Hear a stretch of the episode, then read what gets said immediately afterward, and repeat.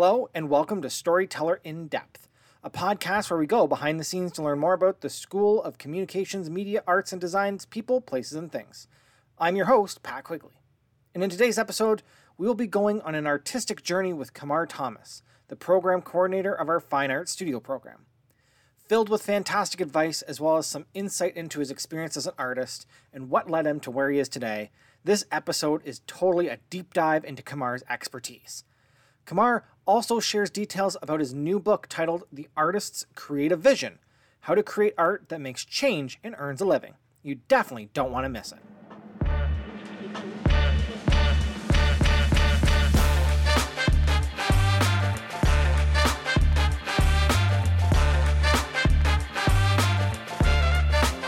Thank you, Kamar, so much for being on the podcast today. Thank you. I had nothing better to do other than teach classes, write a book, and paint. Nothing else. Yeah. well, you know, it's great that you could spend some time with us and, and talk a little bit about things. Uh, but kind of just to get started, can you briefly introduce yourself, you know, your profession, and the type of art you create to our listeners? Yes, I am Kamar Thomas. I am an artist. I am professor of art and program coordinator at Centennial College. And I wrote a book called The Artist's Creative Vision. I make large oil on canvas paintings that are about identity and how identity changes depending on the context, depending on the environment. Wow. So, what kind of sparked your interest in becoming an artist, and what interests you in art altogether? I'm glad you asked. So, I'm from Jamaica and raised there, lived there, and then I moved to the United States for college. I went to Wesleyan University and I learned a few things. I learned some physics, I learned some math, and I found out that I was a black person on arrival. It's, it's not a thing in Jamaica. It's not a thing. It's not a very meaningful distinction. it's not a category that carries any weight. And my using art is the way that I've interrogated this question. What exactly do you mean by black? What is this cultural category? Who gets to be in it? Who gets to decide?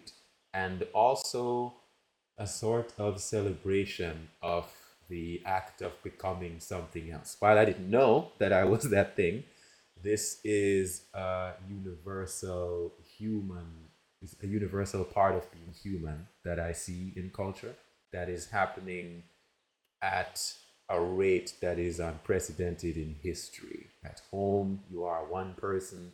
At work, you're another person. In your romantic relationships, you're another person.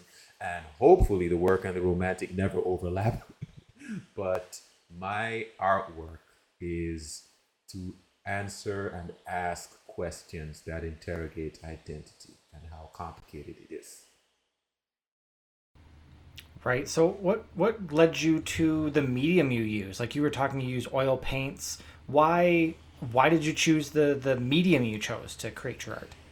Yeah, I had an art professor in my undergraduates. Her name is Tula Telfair, and she was two things. One, brilliant, and two, rich. If you combine those two things individually, powerful, but together, she was a painter that made landscape painting, and her enthusiasm for the medium really rubbed off on me. Her just how much fun it was to make something up out of nothing was such a wonderful thing to attempt that when I decided, when I was thinking about these questions, it is itself a kind of a mask. It's color, it's uh, basically colored dirt made from heavy metals that's largely poisonous. And we believe it's a face, we believe it's a person, we believe it's a three dimensional object. And we talk about what it means, even though I made it up. So it matches the subject of my work, which is why I chose oil painting. Wow. So, do you find that you have like a common theme to to all your art? And if so, like what is it, and what techniques do you use to portray that theme and communicate your I messages? Sure do. So, my art can be summed up in basically three broad metaphors. There's masks, there's performances, and then there's both a mask wearing a performance wearing a mask. So think about carnival. Think about what people do to go to carnival, um, Caribana in Toronto, for example, or the Pride Parade. People put on an outfit that you do not wear this at work or school or church. You put on an outfit and you behave in ways you would never in your life do on the TTC. And we're all cool with it. In fact, we expect it. In fact, when you put the mask on, we are happy that you're behaving this way. The wearer gets the joy, pleasure, and opportunity to become more than what they were. So, in thinking of something like Black identity or Jewish identity, um, one gets to become more than what they think that they are. Now, is it wearable? In some instance, when you go to the police, they don't typically go, You're black. I have questions. When you go to the hospital, you have a bullet wound, they kind of just. So it's identity changes like that as a theme. When it comes to performance, the person who performs their identity. So it's not enough to just put on the police uniform. You have to go out there and do some police stuff. It's not enough to wear the outfit for Caribana in your house. You have to go to the parade and do Caribana things. You can't just be proud in your house. You gotta get out there and march. And this performance is a self reinforcing event. It makes it more real for you. And my idea was if identities like that, then people for whom their identities are a problem or are negative, then they it might be possible for them to just try on other identities in order to escape whatever their reality is. Well, if not to escape it, at least to look at a different way of overcoming it. So masks and performance and then both is just mixing the two, wearing a mask while you're in a performance. And I made series of paintings. The first one I made was called Me, Myself, and I. And it was seven paintings of my own face that I actually painted abstract paintings with face paint. And then I made seven abstract paintings on my face and I repainted them. And I told nobody it was me, even though I named it Me, Myself, and I and nobody noticed that it was me.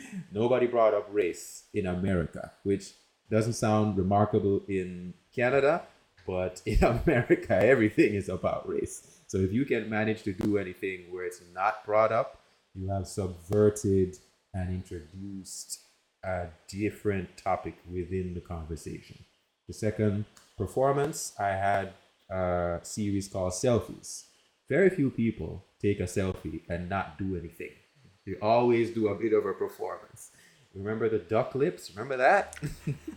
yeah. you would yeah. do duck lips and other poses and the butt cheek over the kitchen sink in the bathroom with your arm pushed out, those kinds of things as a performance. And I made a whole series of selfies, but I made them so big and so colorful and so loud that they had to be taken seriously. And I made so many of them that it you know was a nice look at kind of what selfies were and the purpose they served. And then the a series I made mixing both was called um, Midas from the King that touched everything that uh, turned to gold. The idea is well, on the one hand, one wants to be king, but what if you do get what you want? how helpful is it? What are the consequences? So that is how masks, performance, and both together show up in series of paintings. That's really really cool. Like just kind of combining, you know, these all of these different ideas into you know the two different ideas into one idea creates an entirely different thing, yes. right? And so so what is it like from you know a, a viewer's perspective? Like what what's kind of been the um, what's been the response to your artwork? It's well, it depends on the person. So the people that were that are older, people who have a house to put them in to buy them, they go, "How much is it?" And can I have two? And their response is more. Well, I find that their response is to the artwork, but they want to see what's next. And younger viewers their response is a little bit more connected to me as a person. So they want to find out more about my life specifically and how these things are connected. It's a thing that people over 50 don't really have so much of. they don't really, they're not interested kind of what you do if you're married or not, that sort of thing. Whereas the younger people, they want to have the connection to my own identity, which in some sense it is connected, and they want to they want to learn and find out how to make something like that. But all in all, positive response here and there. So, is there something that plays an integral role in your creative process, or something that helps you kind of carry out an art piece from conception to finished product? Oh yeah, um, reading. Whenever I find a book that contains challenging ideas, it almost always gives me a different way of looking at the world. And my task is to now translate that into paint. So, for example, the book I'm reading now is called Curiosity How Science Became Interested in Everything. And it tracks the history of science in its scholastic roots in monasteries and before that, and how being curious was largely a negative, particularly in you know, if you're particularly if you're very very curious about something that could be seen as questioning God's work. And as science progressed, as industrialism, industrialization, industrialism, like it's a religion, as industrialization spread, um, ideas changed, and science changed from wanting to know only about, from wanting to explore what we already know to wanting to know some new things, depending on its connection to God.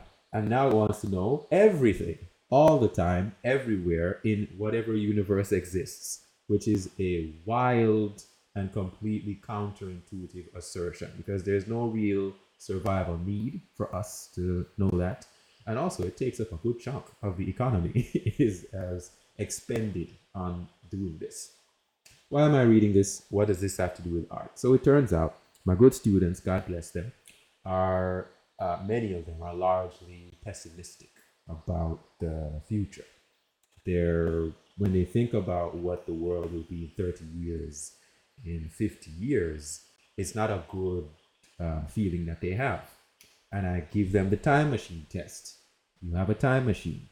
You have to go back, pick a year, I'll send you, and then they go, and then I tell them what it was actually like in the actually in the actual place. If you want to go back, don't be a woman. Bad move. So half of you can't go. half of you can't go to begin with. If it's before 1914, you're gonna die in World War One. If it's after 1915, 17, you're gonna die in World War Two. Which country you want? Because few of them exist. Large empires, um,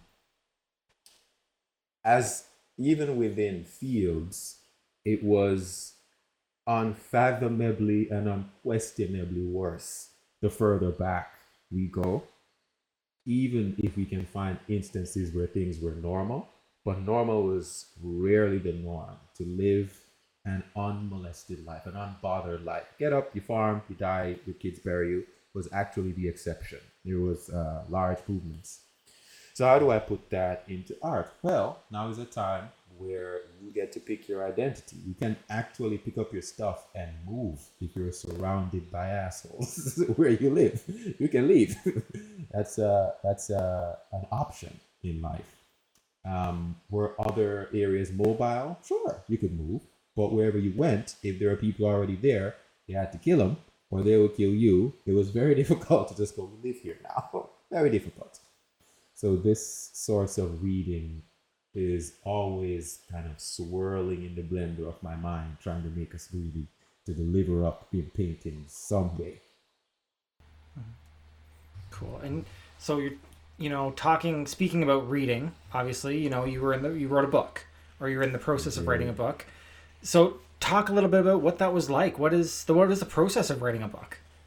Yeah, I wrote it. It's out. Uh, writing a book is the same way for making a, a eight foot painting, a little at a time, every day, and you can't skip any of the days. I initially had the idea because I don't want to make any more starving artists. We have enough. You don't have to be a starving artist. You don't have to add to that population. For sure, get some money. And then if you want to starve, make the choice. So the why is okay, I need to make fewer starving artists. That's my job at Centennial. How do you do that? Well, they must make things people want. So, how does one do that specifically? Will find that out.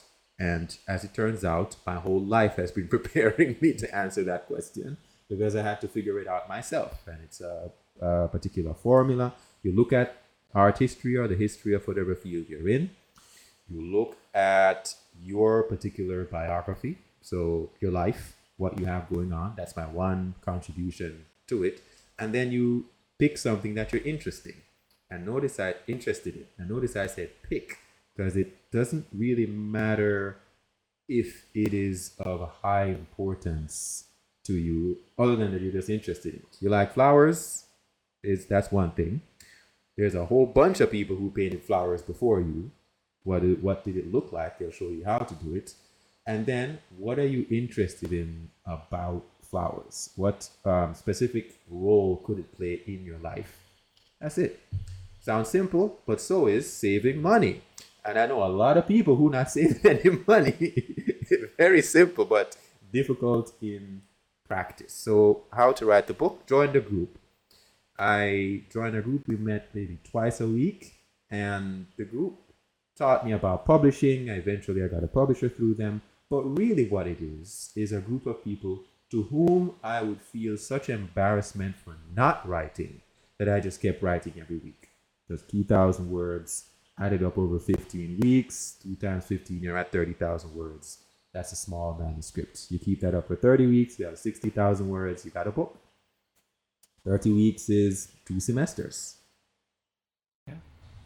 Seems it seems easy enough to write a book in in kind of that in that language like it's you know but when it really gets down to it like it's a lot of time obviously went into this. Yes a lot of the actual writing is not a lot of time in the way that the actual physical painting a painting is not really that much. It's editing that's an issue. So you have 15 16 weeks of thoughts that are not particularly connected it's making the connection that is the difficult part. So actually writing might take you 12 to 15 weeks.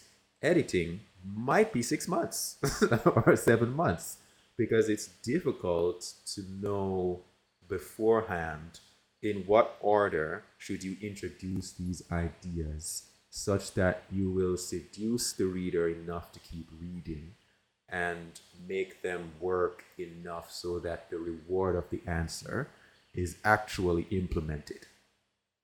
Same thing with saving money. If you just tell somebody save money, they're gonna just continue with whatever they were doing that day. But if you embed it into a story about the kind of change it made in someone's life after they've saved some money, it will help if the person that you're telling them about in the story is relatable, then they're more likely to save that money. So um, I have the ideas. Um, I've been, I've had to think about it. I've lived them. I've sold the paintings. So now I have to write down all that I know, and that's the writing. Fairly easy. Finding the stories that make it palatable. Fairly easy. Connecting the lessons with the stories. Herculean in effort. Losing sleep over that one. Those you call up the girlfriend, hey, could you read this? And she's like, but I'm doing a thing. And you're like, just read it and she reads it and she's not quite there because it's such a long lead time between when you get feedback and when you write it. That's why it's difficult. The writing is it's not itself difficult. Yeah, for sure. I know I know that feedback process because I use my fiance the exact same way where, you know, it's I've got this project, I've got this finished product, please watch this so I know that from a viewer's perspective or a reader's perspective, in your case, you know, does this make sense? Did I yeah. did I make sense in the the puzzle that I've created? Does it make a picture at the end? Because it makes a picture here, but doesn't make a picture to you. Yes. Right. And then there are so, you know stylistic choices. I'm a flamboyant person. If I can say it in six words rather than two, I'll say it in six. if I can use roustabout and rabble rouser somewhere, I'm fitting it in. So things like that, they they add up. Yeah, you use that word of the day calendar to the, the best of its ability, don't you? I haven't in a while. I should. Oh, there you go. A good idea for later. So, what kind of key lessons did you want to include in your book? So there is two lessons. There are the overt lessons, and then there are the hidden ones. And I'll tell you the hidden ones first, and then I'll give you the overt ones. The hidden ones is the hidden lesson is consistency and patience will overcome all known advantages, including money. Consistency. Um, I don't really, I'm not a highly motivated person, but I exercise every day and I paint every day and I don't miss. Why? Because that's what I did yesterday and that's what I'm going to do tomorrow. I'm not motivated to do it. I do it because it's Tuesday, it's 7 a.m., and that's what I do. And when it is it comes to producing work, if you do it in the most banal, if you make the starting to do it such a non-event and the bar is so low, you will overcome all prejudices, all of the isms that can be thrown at you. If you throw a decade of consistent work at it, you'll be fine. So that's the underlying message. The, the second underlying message is the one of optimism. Sure, thermonuclear war might be on the horizon, but it was there last week and the week before, and it was way worse in the 80s. And before that, we had World War One. sure, the economy and inequality seem to be the largest um, concern macroeconomically right now, but there are way more poor people before. Way more. Why? I was one of them. Lived in Jamaica. I saw my country go from I had no running water to then getting running water. Can't drink it. Gotta boil it first. To now don't have to boil it. To sorry, running water in a community pipe to running water in the house in one generation, and nobody had to starve for it. So the second one is one of hope, and the third one was just tactics. This is how you connect with people who are not you, who don't think like you do, they don't sound like you do, they don't they, they don't know what you know, and you must tell them about what you make in a way that they want to hear it in order to feel what you want them to feel. And in return, they will give you money, cash, cheese, coin, dough, bread, whatever you want to call it, so that you can do it again. So my an example chapter is called Fantasy, Fears, Failures, and Foes. And it is all that I've learned about art market in one chapter, art marketing in one chapter. People will believe you if you help them live out their fantasies or you help them confirm what they are afraid of, their fears, or you help them justify their failure or explain it away, or you help them throw rocks at whatever enemies they got. That's it in marketing. if you if your art can assuage someone's fear, build a fantasy world, it doesn't exist yet, but you can imagine it, help people just hate on something that they really hate. Those, if you can embed that in the process of making your work and talking about your work, then give it five years. You will be fine financially. So all all roads of, of your life have kind of led you to teaching at Centennial College at the Story Arts Center. So what led you there, and what has been your favorite part about teaching at the college? Um, I'll answer the second question first. My favorite part is that none of my students' work looks similar to each other at all. There are people there building installations in my thesis class. There are people there, none of their work or even their ideas have any overlap with each other. There are people essentially making their own graphic novel. There are people there making installations. There are people making paintings. There are people making like zines and books. There are people that have created characters.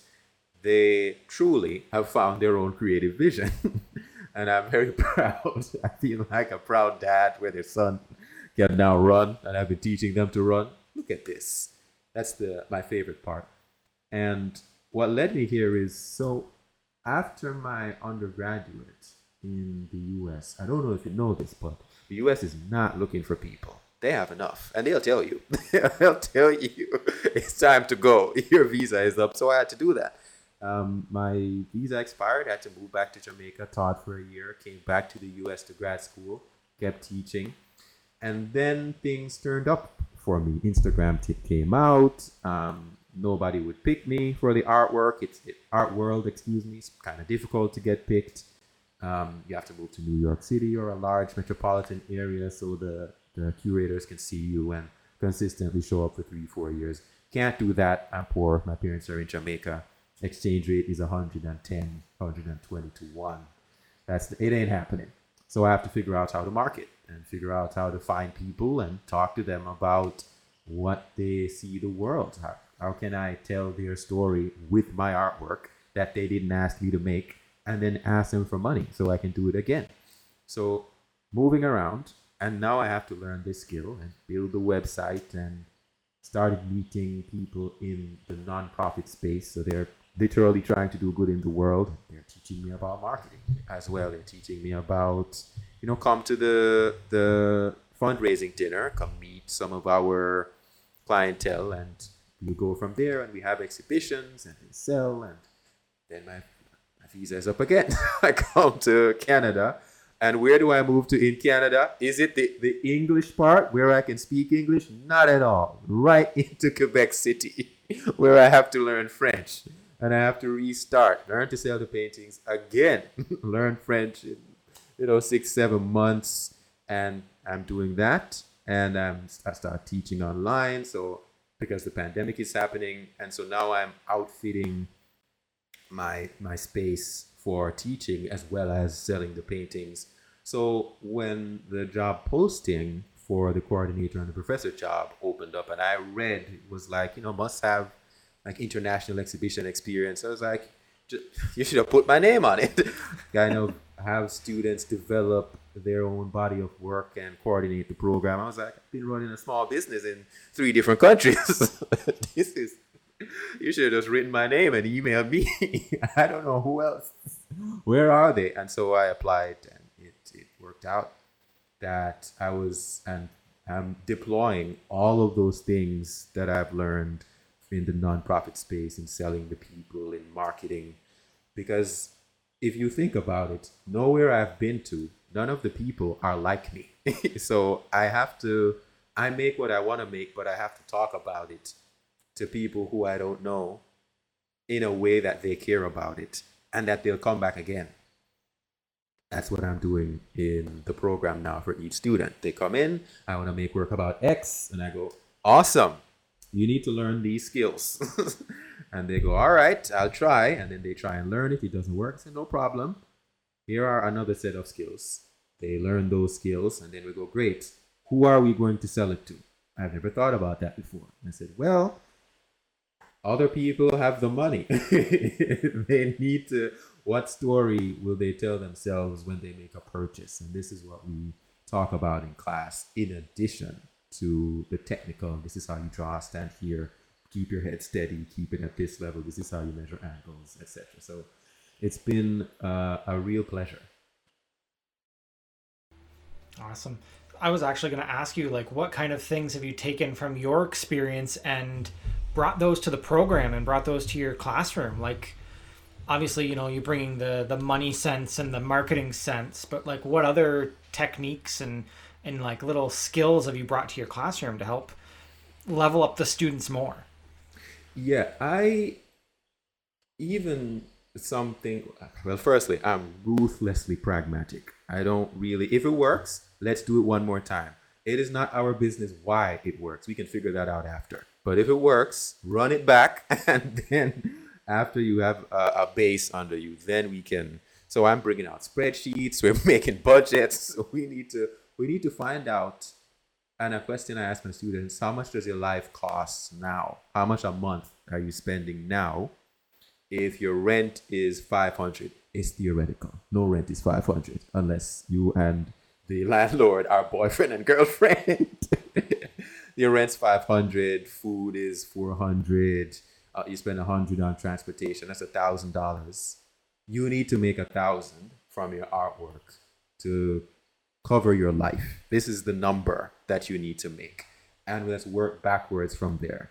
Because we are already saturated with ideas because my students already have a fairly strong sense of art history. So that's the first thing get ruthlessly practical. I found that out when I graduated because I was so very high minded about my ideals and wanting to pursue identity in all its permutations that I forgot that it's other people's money that I have to ask them for so that they could give me a chance to make it again. So I have to package it up so that they understand what I'm trying to say. So that's the first. The second is never underestimate a good attitude. Never underestimate a good attitude in a bad situation. So if you are faced with you simply don't have enough time, you're not going to finish this piece of art on time. If you have a good attitude and you try anyway, right up until the last minute, and the person you are making it for sees that you tried up until the last minute, and you show up and you say, Look, I tried up until the last minute, I gave my actual best effort, they'll probably give you an extension. They'll probably work with you. If your family does not support your choice of career at all, justifiably, because the majority of people that they know in it don't have any money, and you show up with a good attitude, listen, I get you someday, they'll come around.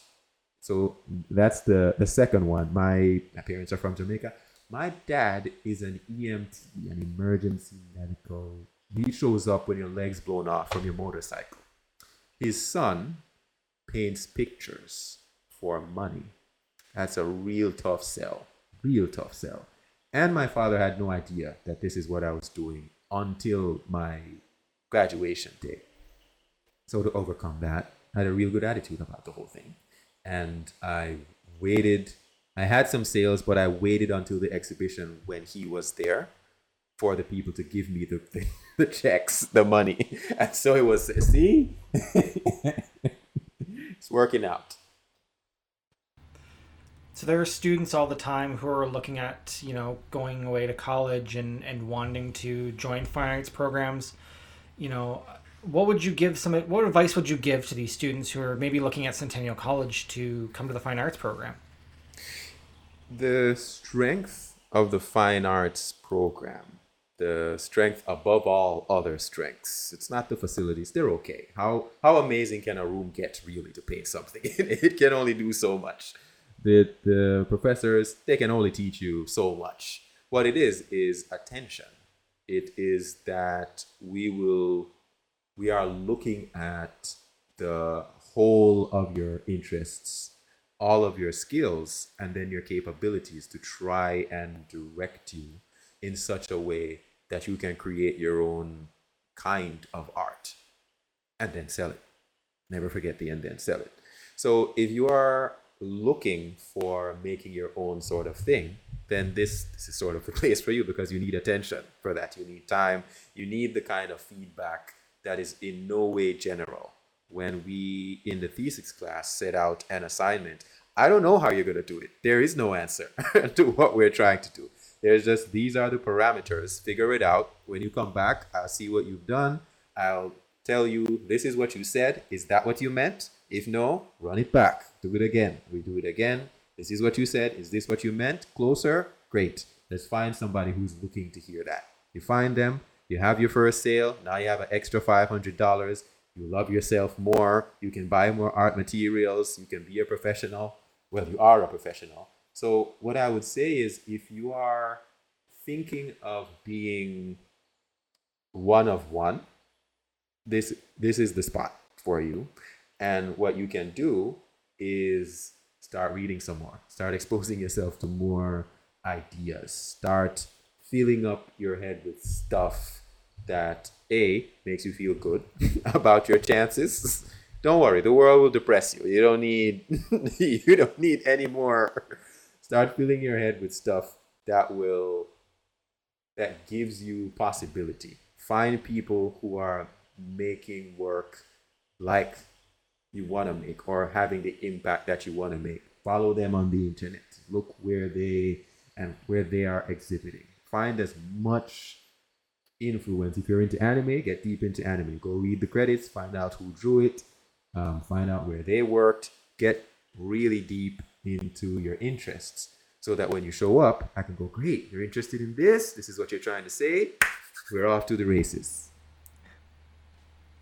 What's something you tell your students that you wish you would have known when you started out in the first place? Ah, what a good question. I and I knew this at the time, I just didn't do it. I knew I was supposed to write down more things and make backups. I didn't do it. I lost not one, not two, but three laptops worth of ideas. And you'd think I would have learned the first time. I lost a laptop. I go, all right, that's not going to happen again. Let me buy a backup drive for my new laptop. Put everything on the backup drive. The backup crashes instead of the laptop. that's number two. and the third laptop, I moved to Canada, and in the rattling and shaking in the back of the the truck, everything everything died. So I wish I had just paid whatever money to Dropbox and saved it somewhere or that I had written down some of the things as they had happened to me to remember what the experience was like as I was in it. Because I find now when I'm trying to remember to put it down, I'm a little older and I don't care. This this this sting isn't as bad as it was at the time. I don't feel the same rise because I, I'm over it and I wish I had wrote down how mad I got or how great it felt at the time, so that now when I'm teaching or now when I need to relate to my students, I could draw from a place of this is how it was when it happened. So for those out there, take pictures of the bad paintings, please. I have no pictures of my terrible paintings. I got rid of all of them, which because I thought, okay, I want to be good. I don't need to be looking at my terrible paintings. I just got them, they're out of the way. The problem is, people find me on the internet and they scroll down and they go, You've always been great. That's not good because they think they can't, they think it's not a learned skill, despite my obvious physical deficiencies in the glasses I'm wearing. I was born with terrible eyes. You need those to paint. and, you know, I think I, I got glasses when I was 17, 18 so I had to learn this as an adult. Yes, I really wish I wrote down. If you if you're just starting, document, write it down. And I think that's wonderful advice to to end off our chat for today. Uh, thank you so much for being on the podcast and, and chatting with me about your life and your works and and it's it was awesome to to get to know you a little bit. No problem. Thank you for having me, and I hope this helps somebody out there. If it doesn't, it already happened. true. Very, very true. Well, thank you again.